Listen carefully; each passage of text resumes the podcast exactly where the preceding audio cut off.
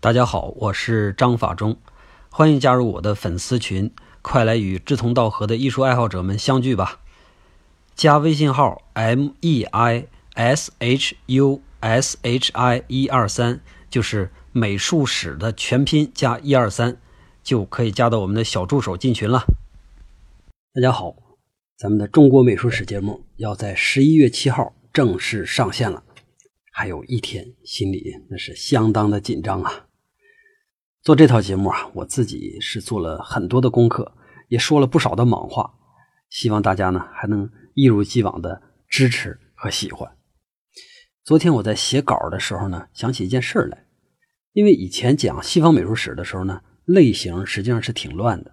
这次写中国美术史，我发现我还是改不了这个毛病，所以我想跟大家先通报一下，方便大家在收听的时候可以根据自己的喜好去筛选。基本上我会把这个节目呢分成四种类型：论述、传、谈。论呢就是表达观点嘛。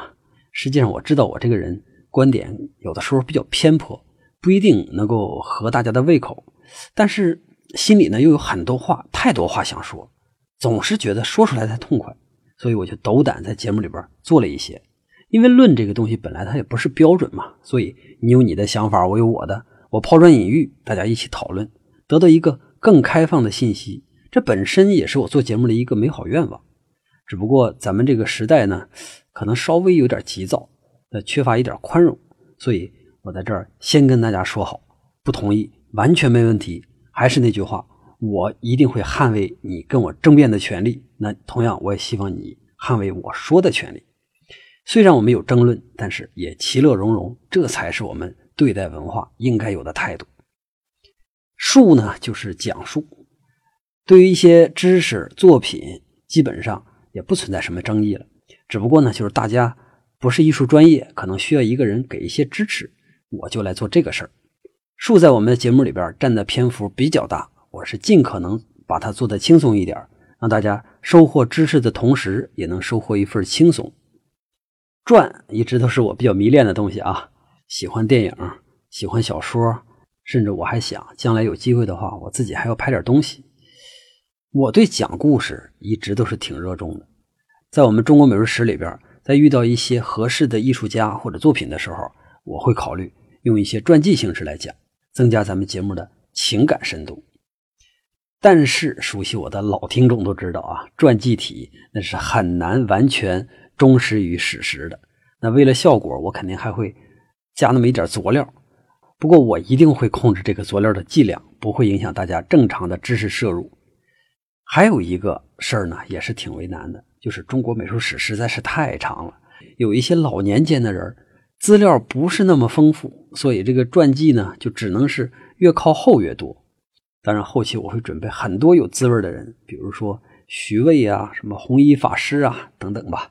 我估计大伙儿也应该能挺爱听的。最后一个呢，就是谈，谈的比例呢，在咱们这个节目里边占的很小。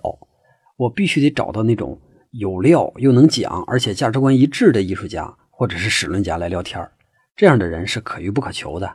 所以我相信咱们这一百期节目里边肯定会有，但是不会太多。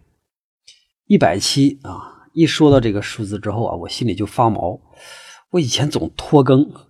现在呢，收了大伙的钱就不能那么干了，所以这个压力是真大。只是希望能够做出大家能够喜欢、能够接受的节目来，来弥补这个压力才好。最后的最后，我想拜托大家一件事儿就是别光自己买自己听，是吧？把我的节目呢发给朋友，尤其是小朋友。